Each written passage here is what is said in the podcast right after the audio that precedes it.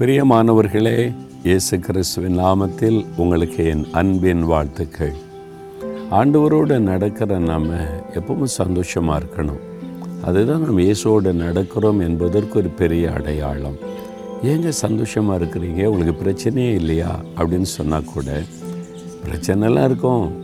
எல்லாருக்கும் வர்ற மாதிரி நானும் உலகத்தில் தான் இருக்கிறேன். ஆனால் இந்த பிரச்சனைகளையெல்லாம் மாற்றுகிறவரும் எனக்கு நன்மை செய்கிறவரும் ஆகிய இயேசு என் கூட இருக்கிறார்ல அவரோடு நான் நடந்து கொண்டு இருக்கிறேன்ல அதெல்லாம் பிரச்சனை அவர் பார்த்து கொள்ளுவார் அப்படின்னு ஒரு மகிழ்ச்சி.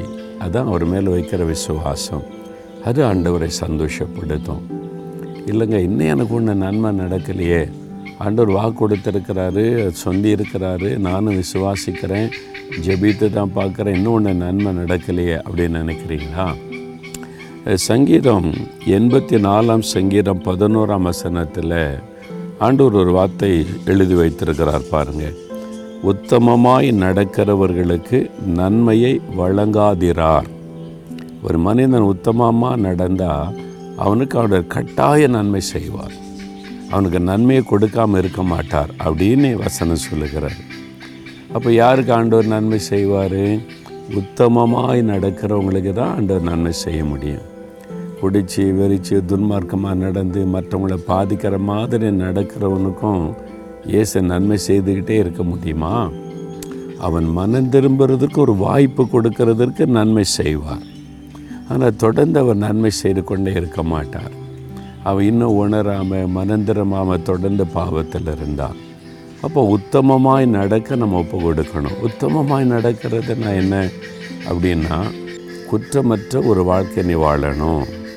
எனக்கு முன்பாக நடந்து கொண்டு உத்தமமாக பிளேம்லெஸ் லைஃப் யாரும் குற்றம் சாட்ட முடியாத ஒரு வாழ்க்கை. இப்போ தானியலை குறித்து நீங்கள் ஆறாம் அதிகாரத்தில் வாசித்தா அவன் வந்து தேசத்துக்கு பிரதம மந்திரியாக இருக்கிறார். ராஜாவுக்கு கணக்கு ஒப்புவிக்கணும் நிறைய பொறுப்பெல்லாம் இருக்குது. அப்போ அவனுடைய சத்துருக்கள் பொறாமை கொண்டவங்க கூட வேலை பார்க்குறவங்க இவன் பெரிய அதிகாரி ஆயிட்டானே.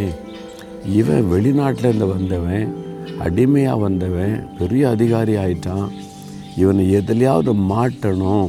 இவனை வந்து இந்த பதவி விட்டு எடுத்துடணும் அப்படின்னு சொல்லி அவனை பார்க்குறான். என்ன குற்றம் கண்டுபிடிக்கலாம்? இவன் ஒழுங்கு டைமுக்கு வரானா லேட்டாக வரானா பிந்தி போகிறானா முந்தியே போயிடுறானா? வேலைக்கு வரேன்னு கையெழுத்தை போட்டு வேறு எங்கேயாவது போகிறானா பணம்லாம் பொறுப்பில் வருது பணத்தில் ஏதாவது கை வைக்கிறானா திருடுறானா சுரண்டுறானா?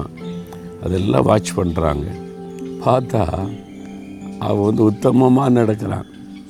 ஒரு குறையும் கண்டுபிடிக்க முடியல. அவன் மீது சுமத்த யாதொரு குற்றமும் குறையும் கண்டுபிடிக்க முடியல. அதான் பெர்ஃபெக்ட் லைஃப் கூடுமான வரைக்கும் நம்ம வாழ்க்கையில் யாருமே குற்றம் கண்டுபிடிக்க முடியாத அளவிற்கு ஒரு பெர்ஃபெக்ட் வாழ்க்கை பிளேம்லெஸ் லைஃப் அப்படி வாழ்வதற்கு நம்ம ஒப்பு கொடுக்கணும்.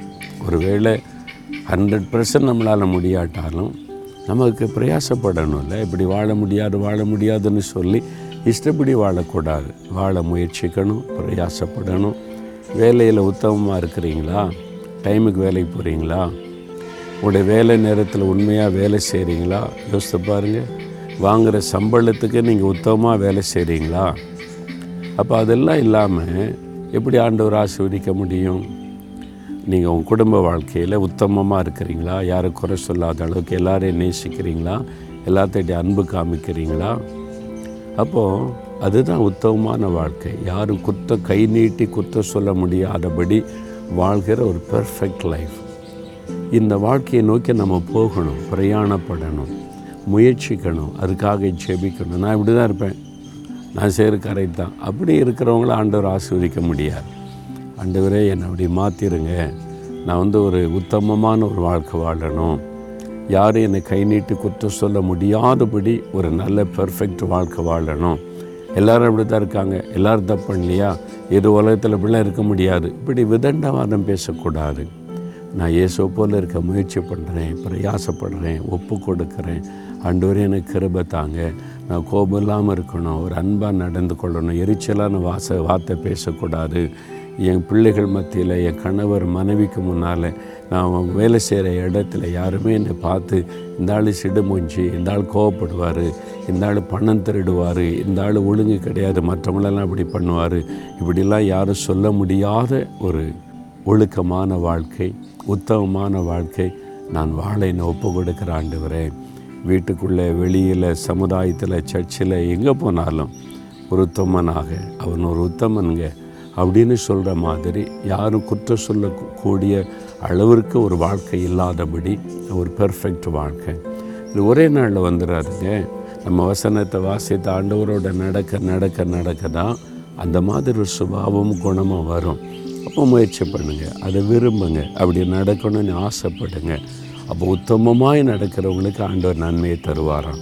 அப்போ நான் உத்தமமாக நடக்க ஒப்பு கொடுக்குறேன்னு சொல்லுங்களேன் நன்மை ஆரம்பிச்சிடும் தடைப்பட்டிருக்கிற நன்மை வந்துடும் அப்படி தானே விசுவாசிக்கிறீங்களா?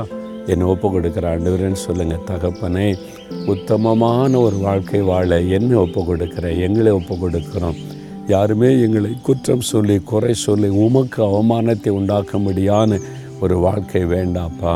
நீர் மகிமைப்படும்படிக்கு ஒரு உத்தமமான வாழ்க்கை வாழ என்னை ஒப்பு கொடுக்கிறேன் எங்களை ஒப்பு கொடுக்கிறேன் அப்படி ஜெபிக்கிற இந்த பிள்ளைகளுக்கு நீங்கள் நன்மை அருளி செய்கிறீங்க கட்டாய நன்மை செய்வீங்க. இன்றைக்கு அந்த நன்மையை காணட்டும்.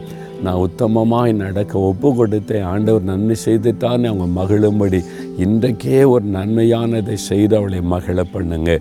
இயேசுவின் நாமத்தில் ஜெபிக்கிறேன் பிதாவே. ஆமேன் ஆமேன்.